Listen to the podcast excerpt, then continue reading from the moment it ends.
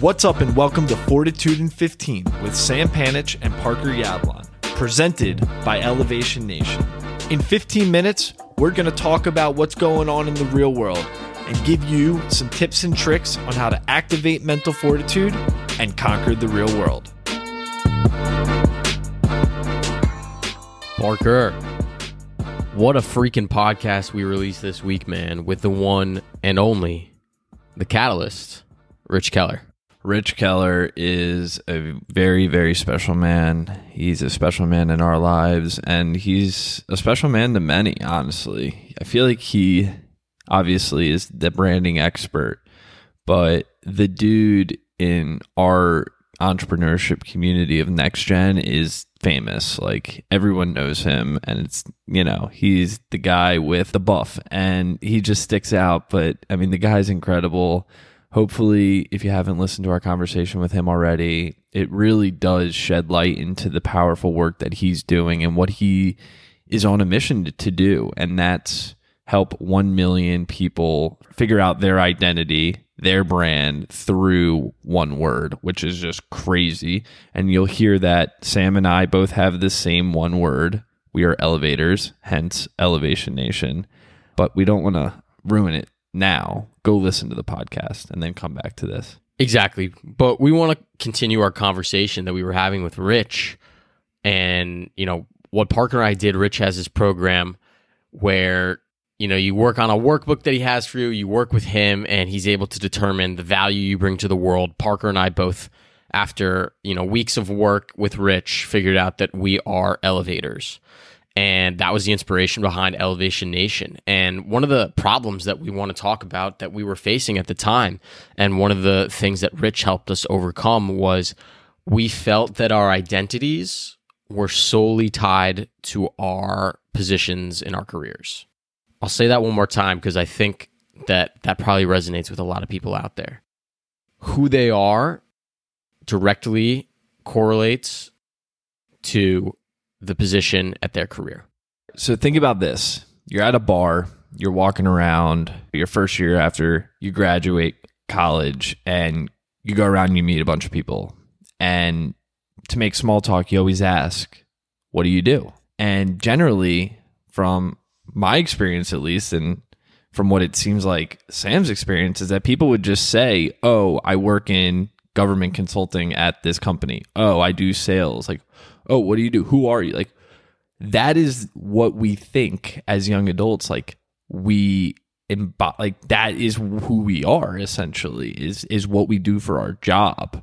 And it's kind of sad because this is how I felt, you know, when I was tra- making that transition.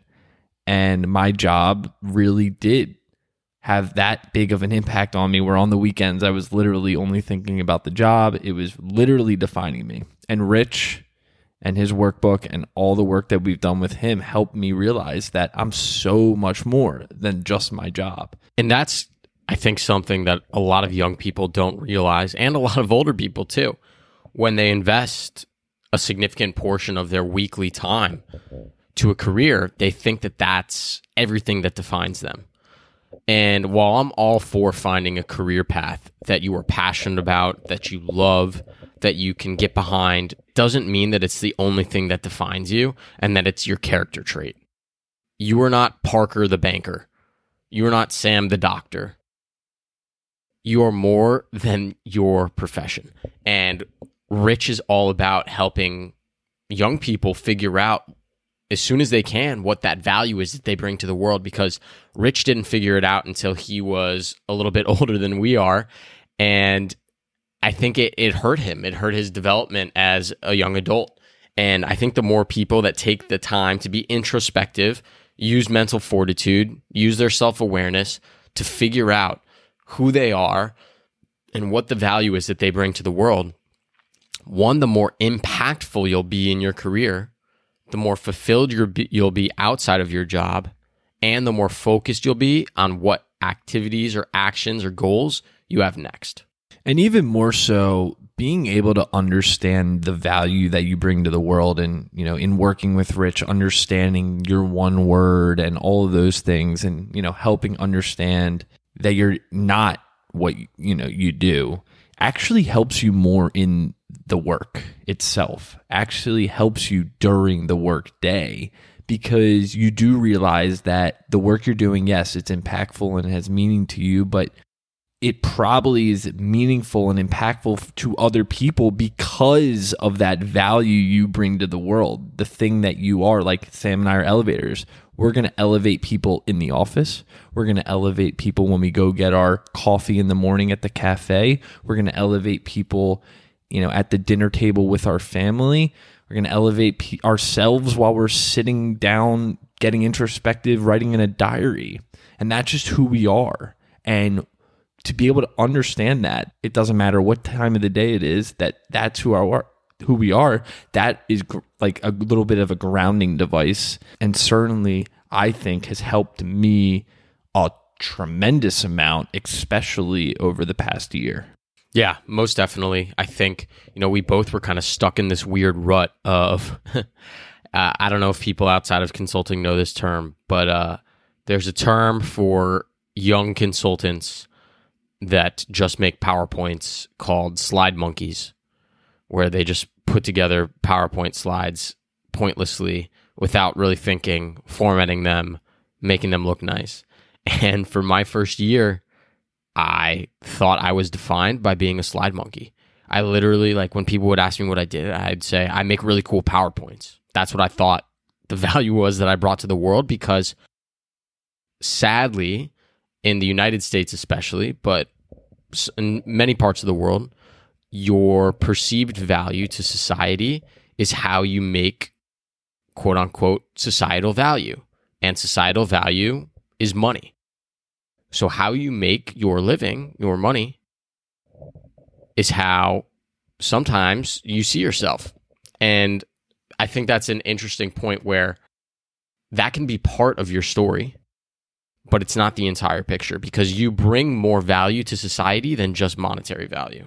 i was gonna say i was gonna be like sam like you can't say that like i, I see what you're going with that but like that's not right but it's actually really interesting because I'm reading a book on habits right now. It's called Atomic Habits. It's by James Clear. I have literally quoted him so many times on the F15s that we've done. So I'm uh, now reading his number one bestseller. He didn't pay me to say this, but I started it. It's really cool. But what's interesting about that is he says if you want to tackle some type of goal, you can't think of it as a as a goal. You need to think of the systems that you put in place and whatnot.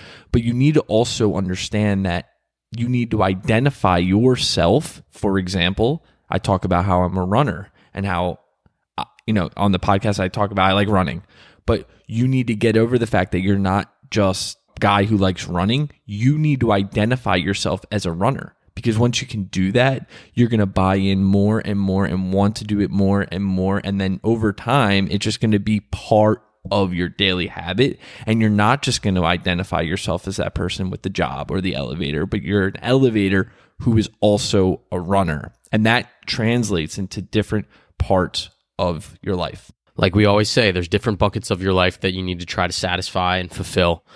And it's up to you to figure out what those are, where your priorities lay, and where your strengths and weaknesses are, and, and how you want to work towards them. So I love it, Parker. I think a lot of young people, unfortunately, think that their value is tied to exactly what they do. We're here to tell you think bigger, think broader, be introspective, use mental fortitude, figure out your personal value you bring to society. And I know it wouldn't be a F15 without Parker's perspective. So, Parker, drop us some knowledge, man. So, everyone, here's a little plug right now, and I'm challenging myself to tweet more.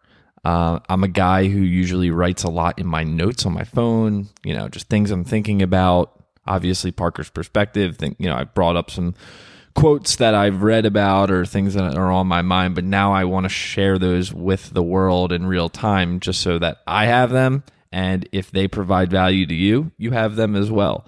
So shoot me a follow if you want to follow my Twitter journey.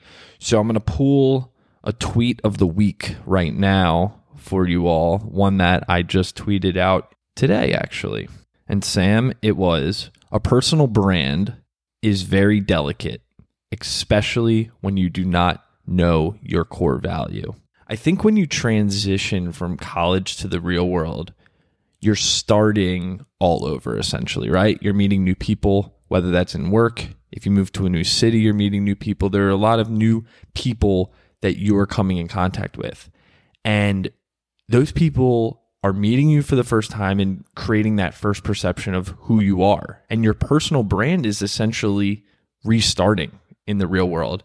So it becomes extremely delicate is if you make a bad impression or you make the impression you are this type of person, then that's what they're going to believe. And your personal brand could be instantaneously diluted. But if you understand your core value in what you bring to the world and you continue to deliver that value to others, they will see that over time. And that's why I say that knowing your core value is the foundation of building a personal brand, something that Rich Keller has taught me and I'll never forget for the rest of my life. Ain't that the truth, man? On that note, Parker, I think that was a beautiful F 15. Until next week. Peace, everyone. Hey, it's Parker again. Thanks for listening to Fortitude in 15 this week. Subscribe wherever you get your podcasts on Spotify, Apple Podcasts, Google Podcasts, wherever it may be. If you want to join the nation and follow Sam and my journey, you can follow us at elevationnation.io or you can visit us on the web at www.elevationnation.io. DM us, text us, email us if you want to share your story, you have any ideas for the podcast, or if you think anyone else should join our conversations. Our intro is produced by Jay. Shoot him a follow on Instagram at produced by Jay. Thanks to our mentors, Rich Keller and David Hess, for their constant support. Be sure to tune in for the next conversation. See you then.